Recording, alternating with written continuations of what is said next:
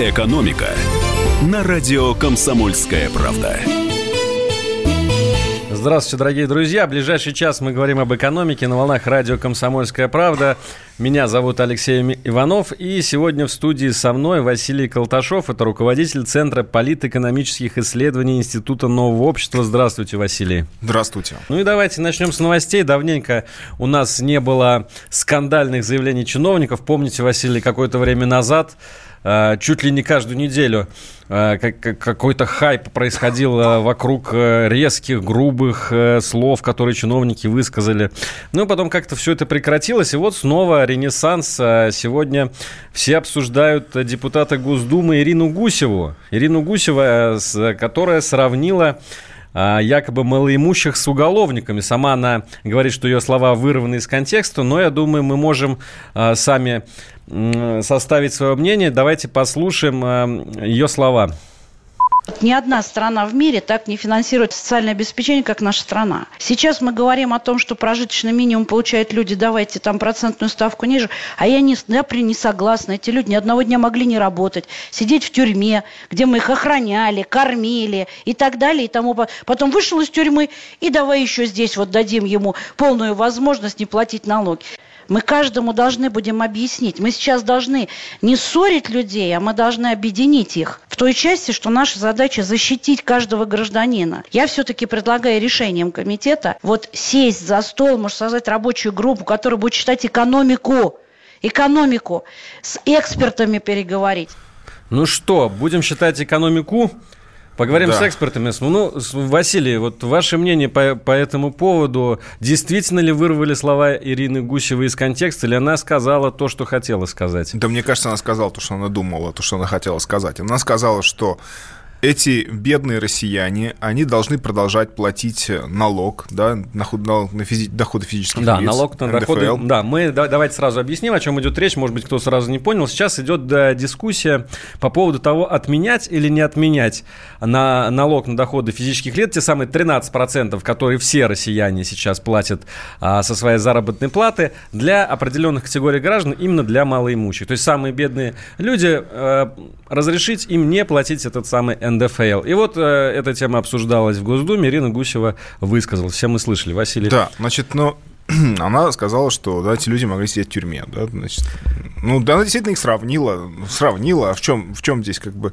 э, ну, как бы удивительность ситуации, что э, мадам депутат была, была откровенна, она была откровенна, она все прямо нам сказала. Э, в чем здесь еще тонкость? Она, видимо, понимает налог на доходы физических лиц как налог на содержание тюремной охраны. То есть в ее понимании, вот знаете, как налог на войну, налог там еще на что-то, да, вот на королевский двор, вот старинные налоги были и так обозначались, да, да. На, по, цель, по целям своим, там, налог на то, чтобы заплатить дань крымскому хану, ну, то есть что-то такое.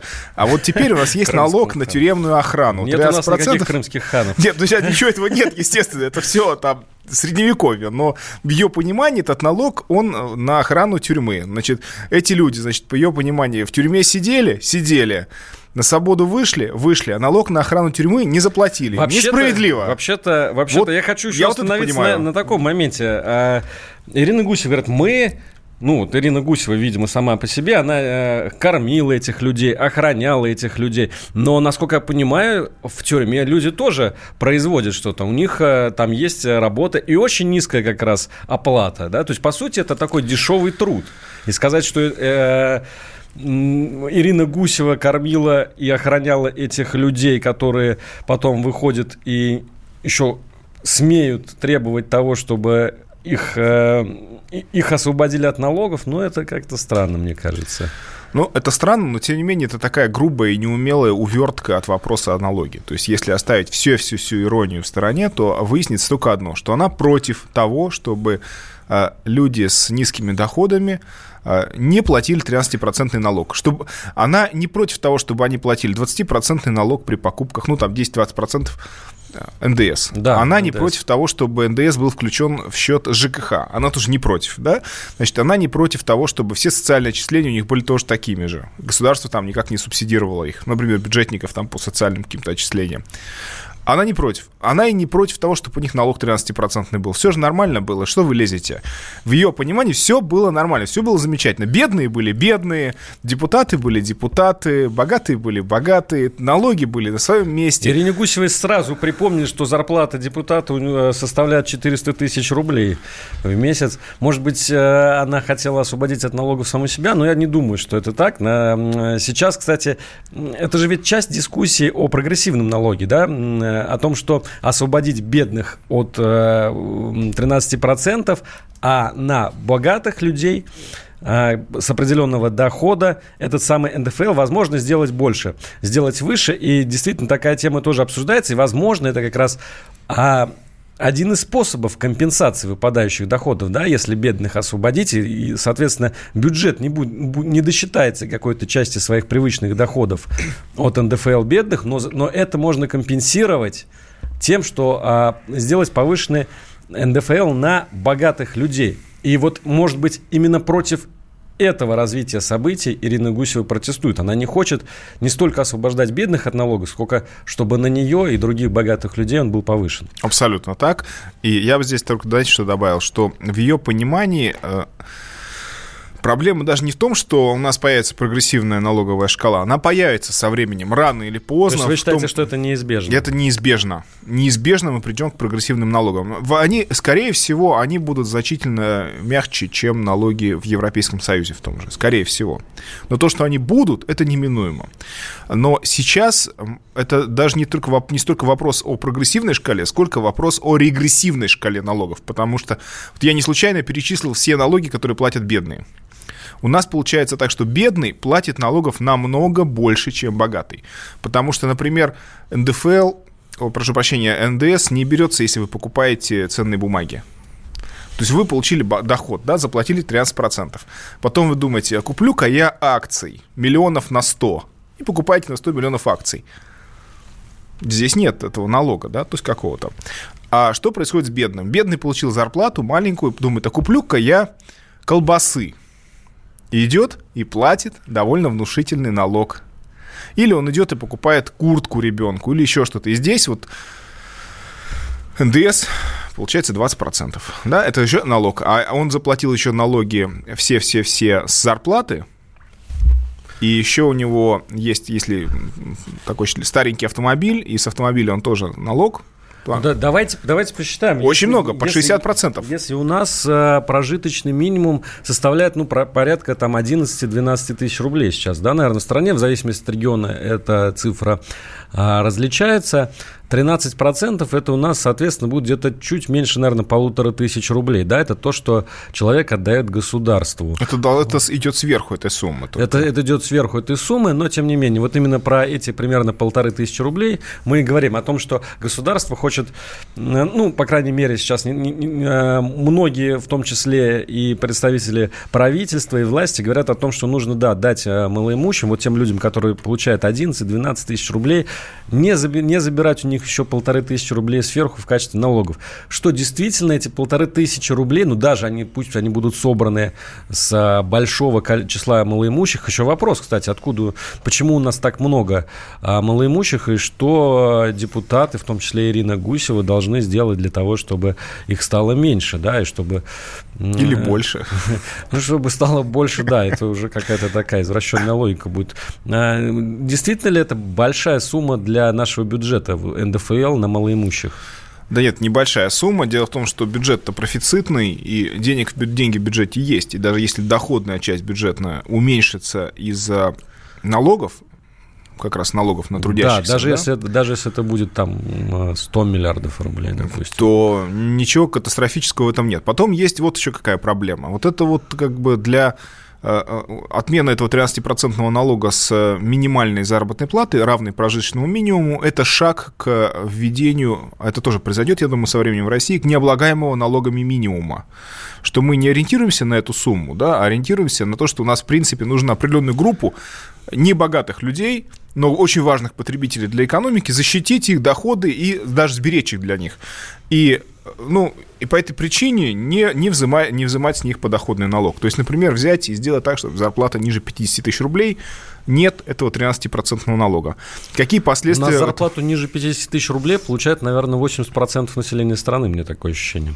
Ну, хорошо, пусть будет так, но ну, а сейчас... Ну, не 80%, допустим, ну, 60%. Но сейчас эти, э, сейчас эти люди зачастую прячут свои э, доходы, потому что это действительно не так, спрячешь, да. не купишь ничего, да, то все отдашь.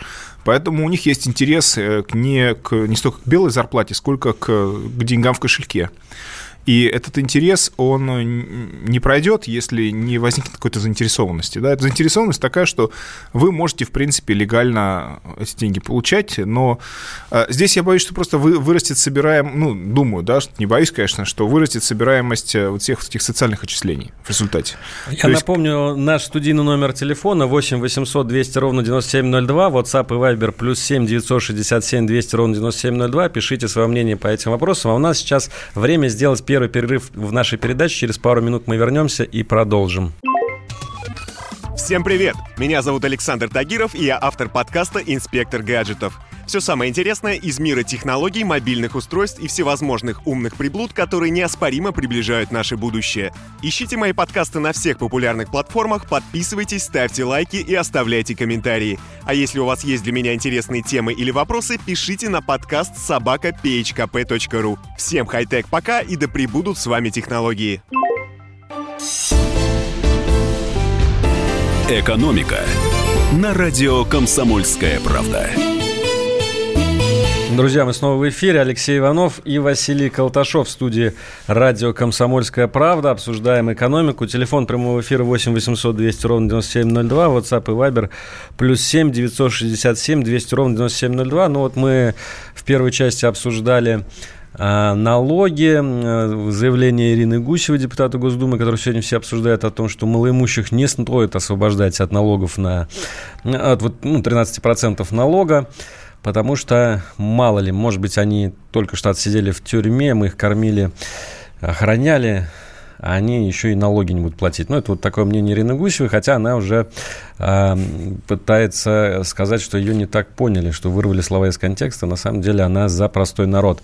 Ну вот что нам пишут э, слушатели наши. ФСИН, это Федеральная служба исполнения наказаний, существует на налоги, в том числе НДФЛ. При изменении закона можно сделать исключение для некоторых категорий граждан, так что нужно сделать две дополнительные вещи а именно ввести прогрессивный налог, а для бедных НДФЛ отменить. Логично и правильно. Но, собственно, это сейчас и обсуждается очень да. много, и многие считают, что это будет сделано, э, возможно, в скором времени, в том числе для того, чтобы а, все-таки вот тот негативный эффект от пенсионной реформы, его немножко пригасить, дать немножко послабления а, людям. У нас э, в стране, не помните, Василий, сколько бедных сейчас Ой, слушайте, считают совершенно по-разному. Но я так думаю, что порядка 60% не меньше можно отнести к бедным. 60% к бедным. Ну вот, насколько я помню, у нас а, а, малоимущими, то есть люди, которые находятся за чертой бедности, а, которые получают ниже прожиточного минимума, это примерно 13% населения, включая детей, естественно, которые проживают в малоимущих семьях, и это порядка чуть меньше 20 миллионов человек у нас бедных, хотя задача стоит э, сократить это число до ну, здесь стоит вопрос раза. о повышении минимальной заработной платы, и когда люди начинают громко за нее агитировать, за то, что вот надо скорее, скорее повысить, пусть будет там 20-25 тысяч, забывают, что есть такая маленькая тонкость, как почасовая ставка оплаты труда. У нас ее, к сожалению, нет в Российской Федерации, она необходима, потому что когда произошло вот это установление минимальной заработной платы в России, впервые реальной, приравненной к мини- прожиточному минимуму, многие работодатели исхитрились и стали платить меньше даже, чем положено по закону, ну, потому что у них 0,9 ставки, 0,8 ставки и так да, далее. Это, То есть это действительно все так. это, мы... тысяча уверток нашлась, и вот эти, как бы, вот этот канал для этих уверток, его надо закрывать. А, насколько я знаю, в США именно, да, почасовая ставка существует, и да. об, обычно там а, никто не говорит о том, что у них, какая у них средняя зарплата, говорят там, допустим, 15 долларов в час. Абсолютно. Потому да. что... Тогда как в России это происходит обычно так. А вот ты на руки получил, допустим, 40 тысяч рублей. А если начинаешь разбираться, смотришь, человек не 8 часов в день работал, а 14 на двух работах. Еще ночью там таксовал, допустим. Да, ну, понятно, он как хочешь жить, как говорится, умей вертеться. Но при этом э, Сказать, что мы вышли на какие-то передовые позиции, наверное, Ну, сложно. минимальная зарплата все равно нужна, и повышать ее нужно. Просто необходимо, чтобы это еще разверстывалось в почасовую ставку оплаты труда, которая очень важна юридически и очень важна людям, чтобы они понимали, что их не обманывает работодатель, потому что тогда они видят, что ну, как вот эта формула «поработай, дружок, еще часок», это значит, это все в деньгах.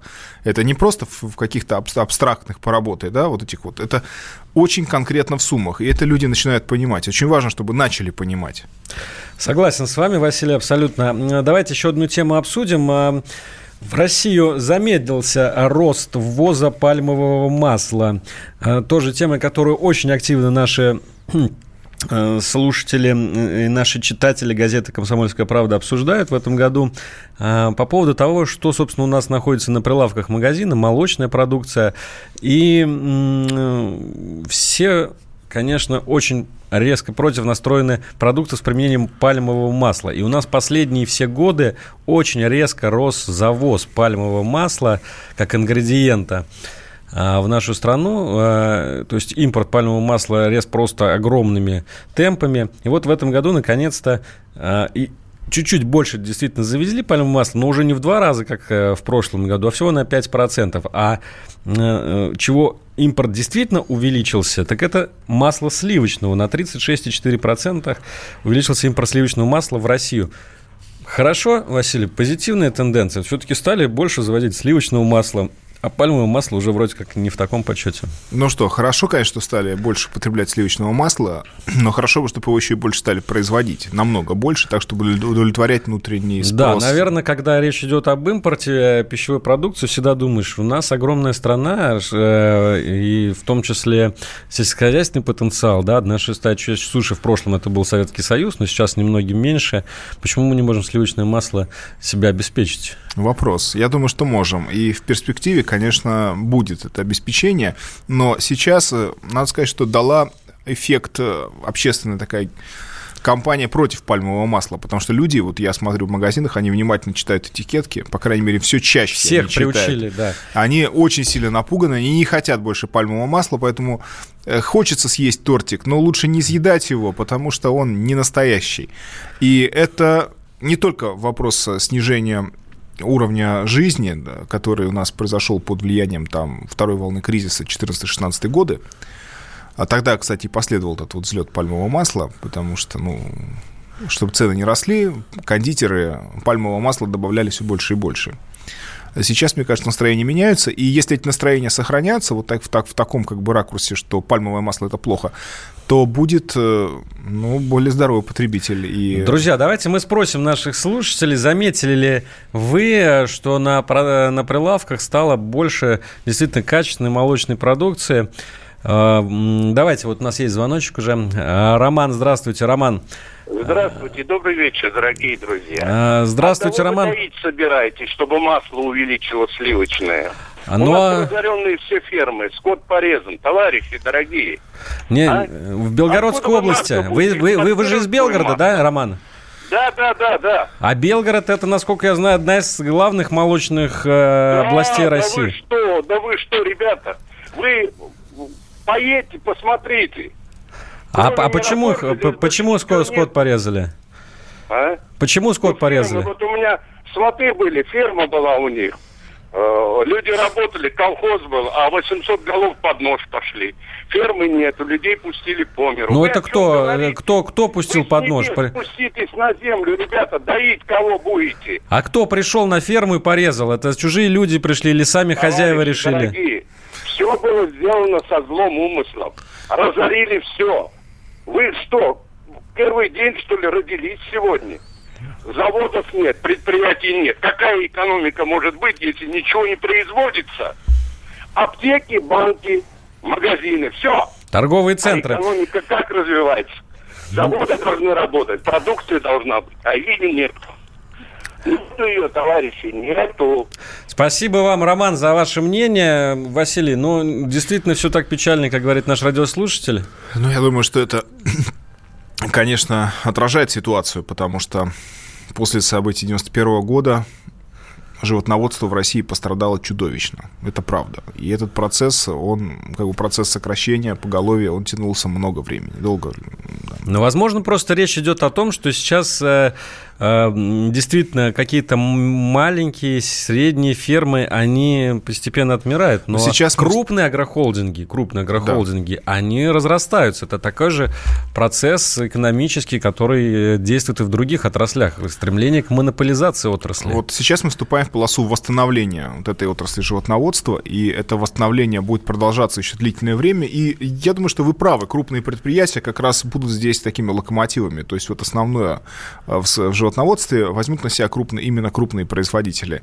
А небольшим фермерам будет возможно выживать, конечно, развиваться, но э, возможно, что это будет не крупный рогатый скот и не свиноводство, то есть здесь они вряд, вряд ли будут очень э, эффективно развиваться, но может быть мелкий рогатый скот, может быть э, какие-то ниши, то есть они должны будут найти новые ниши, потому что э, крупные игроки не допустят того, чтобы э, прибыль доставалась только импортерам. То есть, понимаете, в чем дело? То есть, сейчас началась в мире и в России тоже началась борьба за прибыль. То есть, то же самое ввезенное сливочное масло, произведенное, мясо, мясо значит, говяжье, свиное, это все чья-то прибыль. И если это все произведено где-то за пределами Российской Федерации, особенно далеко... То значит, кто-то у нас не получил эту прибыль. Совершенно верно. Получить. Точно. А там получили. То есть это кому-то подаренная прибыль. Это касается и переработки сырья, добытого в Российской Федерации.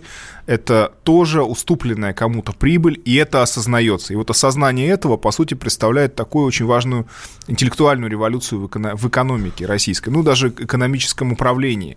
Это очень, очень важно, потому что это, это происходит, но это произошло не потому, что все там книжки прочитали какие-то, а просто был вот этот период шока, 14-16 год, глобального кризиса, санкции, Запад показал, что он агрессивен, что вы должны бороться.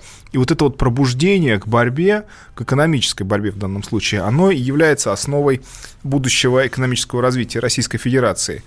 Ну, и если говорить о пальмовом масле, у нас, кстати, в этом году принимались меры, в том числе на государственном уровне. С 1 октября 2019 года в России подняли НДС на пальмовое масло. Раньше была льготная ставка 10%, а сейчас она вернулась к 20%. Тут один только вопрос, почему раньше, э, с какой стати на, льго... на пальмовое масло была льготная ставка НДС.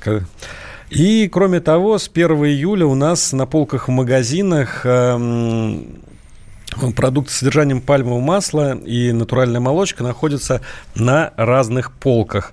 Ну что ж, на студийный номер телефона 8 800 200 ровно 9702. Сейчас время новостей. Мы вернемся в скором времени. Вы нам, вы не переключайтесь, мы будем обсуждать экономические темы дня.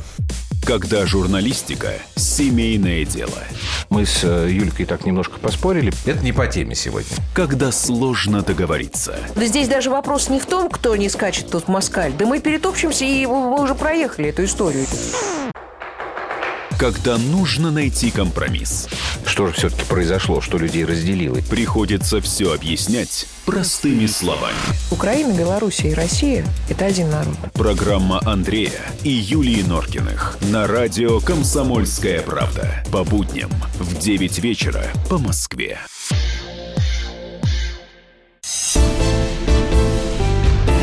«Экономика» на радио «Комсомольская правда». И мы снова в прямом эфире. Алексей Иванов и Василий Колташов обсуждаем экономику и главные темы дня. А, напомню, наш студийный номер телефона 8 800 200 ровно 9702, WhatsApp и Viber плюс 7 967 200 ровно 9702. Спасибо, что пишете нам так активно. Много сообщений сегодня в чате. А, в Липецкой области такая же ситуация. Всех коров порезали, полный развал, молодежь уезжает. Мы обсуждали, я напомню, в предыдущей части нашей программы ситуацию с пальмовым маслом и с натуральной молочкой все-таки лучше становится у нас или нет после всех мер, которые принимает правительство. Но вот э, с мест нам, так сказать, народ сообщает, что все далеко не радужно. Какое пальмовое масло? Натуральное молоко делается из сухого польского молока, фурами завозится на заводы. Частности, вот в городе Владимире нам пишет. А вот и есть э, положительные сообщения. Белгородская область себя обеспечивает молочной продукцией на все 100. Леонид из Белгородской области нам сообщает. Вот такие новости. Но, Василий, я предлагаю перейти немножко дальше. Давайте обсудим еще одну тему э, последних дней. Министр экономики России Максим Орешкин заявил, что первое полугодие 2020 года, ну то есть это вот ближайшее наше будущее, потеряно для потребления в России. А, это связано с тем, что действия Центробанка э, транслируют свой эффект на экономику не сразу, а с задержкой, пояснил Орешкин. Ну, э, о каких действиях Центробанка идет речь, я так понимаю, речь идет о снижении ключевой ставки. Абсолютно, речь идет о снижении ключевой ставки, но, наверное, речь идет о кое-чем и побольше, чем снижение ключевой ставки, потому что очевидно, что российская экономика в 18-19 годах росла, а, в том числе росла по продажам недвижимости, во многом из-за кредита. То есть это был рост э, на ну, основе расширения ростом, кредитования. Ростом это назвать, наверное, в полном смысле слова довольно сложно, потому что это был рост на уровне 1% и даже меньше, возможно. Ну вот я сказал по, по продажам, да, потому что если посмотреть, например, на подмосковную недвижимость, то в 2019 году э, цена в квартал спокойно на квартиру поднималась на 300 тысяч, на 500 тысяч рублей. То есть люди брали и поднимали цены, не глядя там. То есть, а что? Все уходит не глядя, все уходит не глядя. Поэтому одно дело общие показатели по ВВП, а, достаточно умеренные, а другое дело вот этот как бы оживление потребления. Понятно, что продажи, если говорить об автомобилях, о мебели, о квартирах, они все-таки оставались на уровне ниже 2013 года. Но все-таки происходило оживление и постепенное восстановление. Ну, 2013 продаж. год, вот давайте вспомним, это, это, это было 6 лет назад. Э, экономика до сих пор не восстановилась. А экономика меняется. Она не должна восстановиться в том виде, в каком она была в 2013 году. Это невозможно. В 2013 году, почему, собственно говоря, по нам так сильно ударил кризис 2014-2016 годов? Я рассказываю как человек, который готовил вообще доклад «Кризис глобальной экономики России» в 2008 еще. В мае, он 6 июня 2008 года вышел. То есть э, дело в том, что мы должны были трансформироваться. И вот эта как бы болезненность э, фазы кризиса, потому что если посмотреть на Европейский Союз, на Соединенные Штаты, для них не было ничего катастрофического в этот период. То есть они достаточно мягко прошли его. Ну, там даже не испугались. Нечего было пугаться, капиталы к ним бежали. Причем ведь эта вторая волна кризиса, она была не только в России, она была и в Бразилии. В 2015 году был обвал на фондовом рынке Китая, я напомню. То есть было очень много событий. То есть э, я, я хочу спросить, это не связано а, напрямую с теми геополитическими событиями, которые у нас происходили в стране. Это был э, действительно объективный такой экономический ну, удар. Слушайте, как... конечно, это был объективный э, удар. То есть это, это было отложенное с 8-9 годов острая часть экономического общем, кризиса. Дело не в Украине. Дело в том, что накатила вторая волна мирового кризиса. Ну, понятно, так это было там... же под конец 2014 года. Ну, хорошо, ну, а санкции начались гораздо раньше. Ну, то есть привязать эту Украину сюда совершенно, ну, несерьезно. Нет, не из-за Украины, а Бразилия как, каким образом? Вот я, да, поэтому... Что, а Бразилия что, она что, как, как причастна к Крыму, к крымскому инциденту? Нет, там никто не говорил «Крым наш». А почему им-то прилетело? То есть, если так вот а, рассматривать экономические события, то получится совершенно все нелепо. Нет, политически политическое, политическое обострение и санкции а, скорее были вызваны тем, что Запад а, сделал для себя определенный вывод. Он сказал, о, вам плохо? Когда нам было плохо, вы нам помогали, а сейчас мы придем к вам с большими ножами и постараемся забрать а, ваши ресурсы и вообще, то есть будем на вас оказывать давление. То есть здесь, здесь был не столько Крым, сколько вообще, вообще изменение поведения глобального центра. И вот как раз упомянутый случай вот по Бразилии очень хорошо видно, как это изменение, оно выглядит ну, в как бы в конечном виде. Ну, потому что был, была президентом Дилма Русов, ее скинули, провели человека, который более удобен Соединенным Штатам, президент Лула де Сильва, бывший президент прежний, да, то есть из той же партии, что Дилма Русов, партии труда, попытает, пытается сейчас выдвинуться и сидит в тюрьме в результате. То есть вот э, как это как бы изменилось поведение Запада. То есть никакой благодарности там не было, но в случае с российской экономикой происходила трансформация. Эта трансформация была болезненная. Кризис греческого языка, это язык, термин э, юриспруденции древней, означает поворот. И вот мы брали поворот в этот момент. Это было очень неудобно и неприятно, тем больше никто этого делать не хотел. Наша экономика будет расти, если мы будем вкалывать как китайцы. А пока у нас сплошные праздники, это нам пишут э, слушатели э, в наш чат. Э, напомню, WhatsApp и Viber плюс 7 967 200 ровно 9702. Но, может быть, вот за, за всей как бы иронией этого сообщения, может быть, тут есть какая-то сермяжная правда. Может быть, действительно, вот китайцы и другие азиатские страны, они берут интенсивностью труда, тем, что они действительно работают э, очень э, ну, в общем, производительность труда у них выше, чем в России, а у нас вот как-то так. Это или, или, или не, не, все не так? Ну, слушайте, я слышал еще, вот есть такая чудовищная либеральная версия, что если вообще выходные отменить все, И 14-часовой рабочий 14-часовой рабочий день, и новогодних праздников, чтобы не было, и чтобы вообще даже Новый год не отмечали даже там. Вот тогда экономика... Вот тогда экономика вырастет. Но А я, кого, я вам да? открою секрет. Если это все случится, и все будем вкалывать, вкалывать, да, еще больше, то э, едва ли э, мы получим хоть немного больше рост ВВП. Потому что экономика это, она еще должна, как весь этот процесс должен закончиться продажами. И потреблением, собственно. Абсолютно, да. потому, и потреблением, потому что это не, как сказать, не, не абсолютная гонка. Да, если вы 14 часов работаете, 7 дней в неделю, кто, кто, кто, кто тогда будет ходить в кинотеатры и покупать Точно. там билеты? Кто будет ходить в рестораны или в кафе? Кто будет ходить на футбольные матчи? Вы просто обрушите экономику России одним ударом. Понимаете, если лю- людей отобрать у них свободное время, а, и не- так, чтобы даже если они зарабатывают, у них не было времени потратить деньги, вы обрушите экономику. Они перестанут покупать недвижимость, они перестанут ходить в рестораны, они все перестанут делать, потому что а зачем? Да, нужно всегда не забывать о том, что цифры цифрами, но за каждыми цифрами должна стоять э, человеческая жизнь какая-то и ре- реальная практика. Потребности людей. Да, потому что рост ради роста, мы вырасти на 12%, но при этом э, угробить э, какую-то часть населения. И потом есть первопричина китайского чуда. Это западные рынки. Там закрывали предприятия, буквально закрывали открывали в Китае, то есть производство выносили, рынки сбыта оставляли на Западе. Именно поэтому Китай мог расти с э, таким темпом там, 10% в год. То есть если бы нам сейчас взяли и сказали, друзья, у нас есть для вас рынок, который позволит вам продать в три раза больше того, чем вы сейчас имеете. Я вас уверяю, у нас э, бешеным темпом пошел бы экономический рост, автоматизация производства, все бы ускорилось. Но именно в этом проблема рыночной экономики, что мы упираемся всякий раз в ограниченность рынков. И эту ограниченность ее можно менять, естественно, да, то есть можно увеличить рынок. Но это предполагает определенные усилия в собственной экономике, а другие страны, они не очень хотят, чтобы вы своими товарами заполняли их рынки, потому что всюду сейчас утверждается протекционизм или, можно так сказать, еще неомеркантилизм. То есть такая новорасчетливая политика, когда, ну, тот же Трамп, да, старается Да-да-да. обеспечить, э, прежде И, кстати, всего, прибыль кстати, своим интересно, компаниям. что на другом конце этого спектра как раз находится Китай, который всю жизнь вроде как был такой изоляционистской страной, да, но сейчас это главные поборники глобализации, именно потому что им нужны рынки сбыта для своих товаров. Вот смотрите, вот ка- каламбур про вот эти вот э, как бы работу без выходных. Вот в Китае до того, как американцы открыли для него свой рынок, начали открывать, эта история еще с 70-х начинается, когда Ричард Никсон прилетел в Китай и встречался с Мао Цзэдуном. Американский президент Ричард Никсон, еще до того, как э, значит, случился скандал с прослушиванием всех его замечательных разговоров в Белом доме.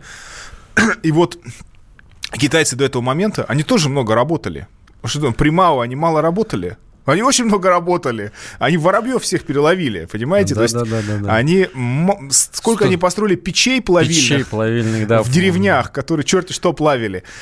И что? Где результата? Результата никакого нет. Поэтому э, бессмысленная трудовая деятельность э, не обязательно ведет к экономическому процветанию. Все должно быть э, разумно, и для всего очень важны рынки. И в случае с Россией для нас тоже очень важно, чтобы государственная политика создавала рынок. А чем тупик э, по Орешкину? В том, что, ну, как бы, кредит, да, вот он еще летом спорил с Набиулиной о том, что, значит, исчерпаны, не исчерпаны кредитные возможности роста экономики, ну, так, по большому счету. И э, видно уже вот по ноябрю, декабрю, что в значительной мере продажи выдохлись. Продажи на недвижимость в первую очередь, потому То что они наиболее россияне, показательные. Россияне уперлись в кредитный потолок. Они уже больше не могут набирать кредитов, так? Да, они не могут набирать, поэтому, чтобы они смогли набирать еще, необходимы некоторые мероприятия. И Центральный банк предлагает снижение ключевой ставки. И ключевая ставка, видимо, будет дальше снижаться. Я напомню, что прежде чем мы обвалились в 2014 году, у нас была политика повышения ключевой ставки. Кое-что поняли, что снижать ключевую ставку – это дело довольно опасное. То есть повышать ключевую ставку Так, в то есть в нас, обстановке, нас опять надо- двигают в сторону того, чтобы мы брали побольше кредитов. вот это а- проблема. Вот это проблема, потому что на самом деле нужны другие мероприятия, которые будут разгонять российскую экономику. И здесь э, не только э, ликвидация вот этих вот достаточно внушительных, уменьшение внушительных налогов на потребление, на домашние хозяйства, на обычных граждан, но и э, способ, определенные способы расширения внутреннего производства. Василий, у нас э, время для еще одной паузы. Мы обязательно вернемся через пару минут и будем уже заканчивать передачу. Это «Экономика» на радио «Комсомольская правда». Противоположные взгляды. Оппозиция, я считаю, героями. Твое право считаю. Да. Тина, что ты несешь? Ну а как? Смеешься. Максим, я не смеюсь, но просто нельзя так говорить. Себя послушай. Разные точки зрения. Призывы «надо выходить и устраивать майдан» — это нарушение закона. И вообще это может закончиться очень нехорошо. Вы не отдаете себе в этом отчет? О, нет, решили какой-то допрос устраивать. Личный взгляд на главные проблемы. Ты не ездишь на машине? Я не езжу. Ну вот и тогда Ну, молчи, отлично. потому что я рассказываю про движение автомобильное, а не про пешеходов. Свобода слова в прямом эфире. Но я не причисляю себя к популистам. Я причисляю себя к людям, которые действительно отстаивают мнение жителей, причем не только на словах, но и на деле. Тогда приношу Любовь Соболь свои извинения. Радио «Комсомольская правда». Правда рождается в споре. Две крайности, они всегда опасны. Всегда мир более разноцветный и плохо, когда либо кровь на улицах, либо кровь в застенках.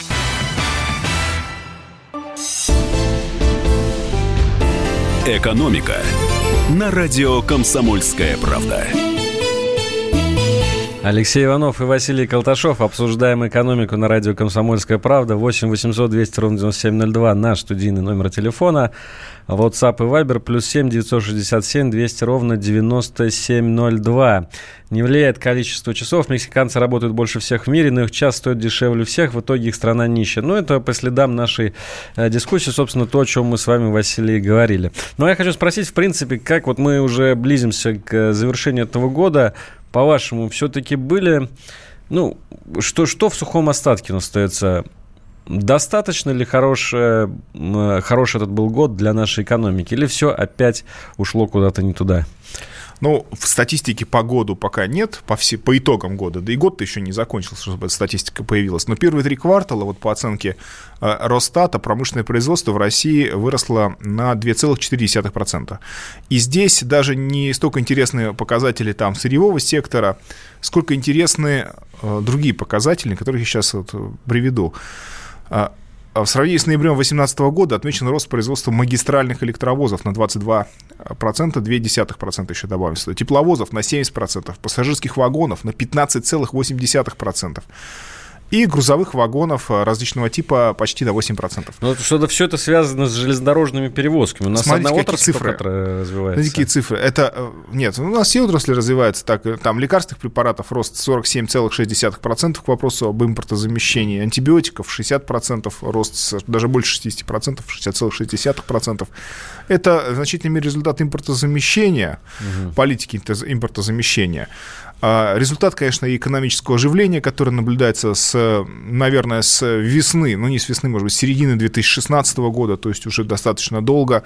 А, Но здесь почему я остановился на вот этих как бы железнодорожных показателях? Потому что они показывают нам так сказать, дорогу дальнейшего экономического подъема. Не текущего оживления, а то, за счет чего российская экономика может устойчиво там расти лет 7 и давать очень высокие Строить показатели. железные дороги. Абсолютно. У нас э, серьезная, серьезнейшая проблема с э, городским транспортом. Ну, в Москве вот эта задача решается. То есть Москва быстро модернизируется в плане железнодорожного сообщения, новые вагоны.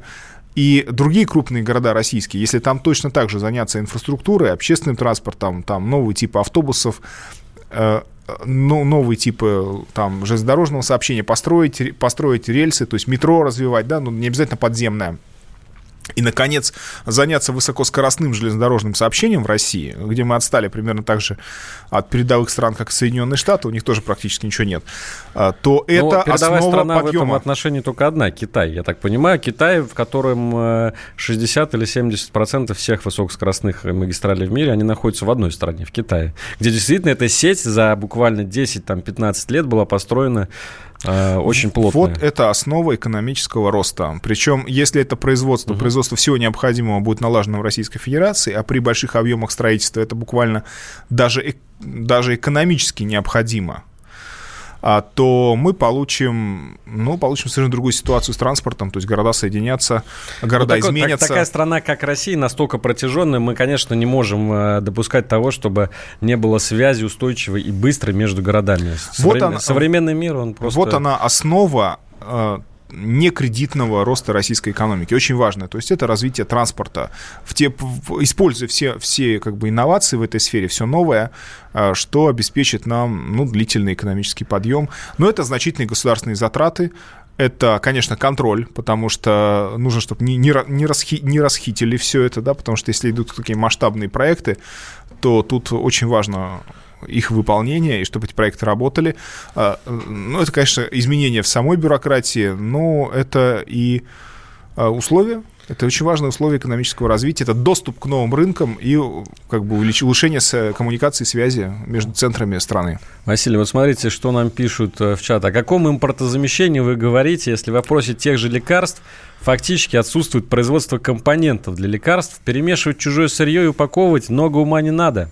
Ну, слушайте, критик, критика, конечно, очень часто справедлива.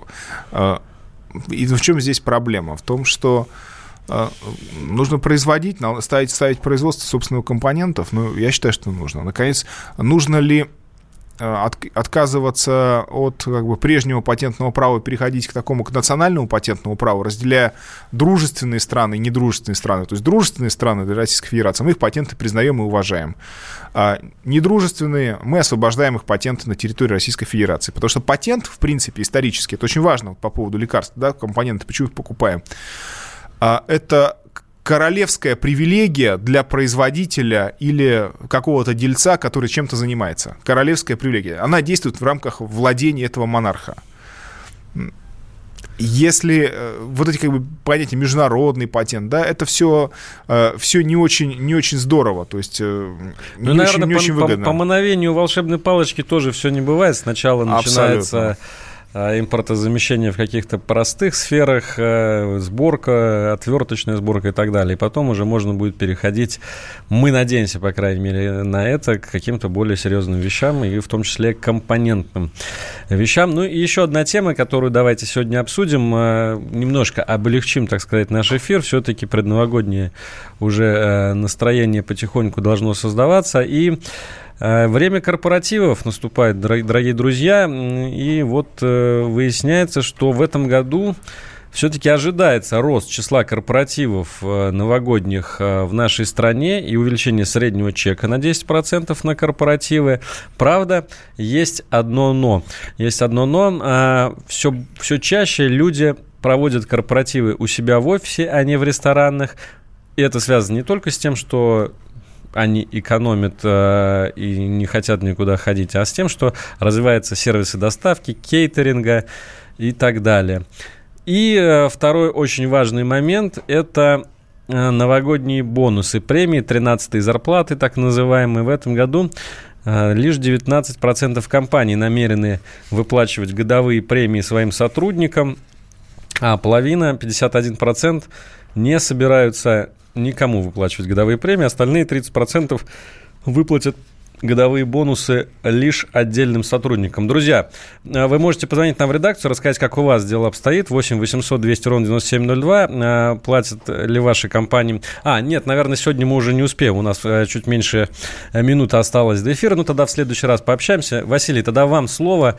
Если в этом какой-то тоже у нас позитив в том, что новогодних корпоративов будет больше. Ну, это такое специфическое отражение экономического оживления в России, что есть, есть что ну, праздновать. Темные, ну, это не пир во время... Нет, это не во время чумы. Пир. Не, не пир во время чумы, это все-таки, наверное, люди увидели свет в конце тоннеля. Я думаю, да? что да, это показывают э, все продажи недвижимости, хотя в 2019 году они были ниже, чем в 2018, но все-таки э, то, что экономика находилась в состоянии оживления и даже роста, если говорить там о показателях промышленного производства, то это все такая основа для того, чтобы люди чувствовали себя спокойнее. Ну что ж, друзья, э, на этом нам пришла пора ставить точку. Мы вас поздравляем всех с наступающим Новым годом, который будет, правда, через две недели. Но до новых встреч и встретимся через несколько недель. Экономика.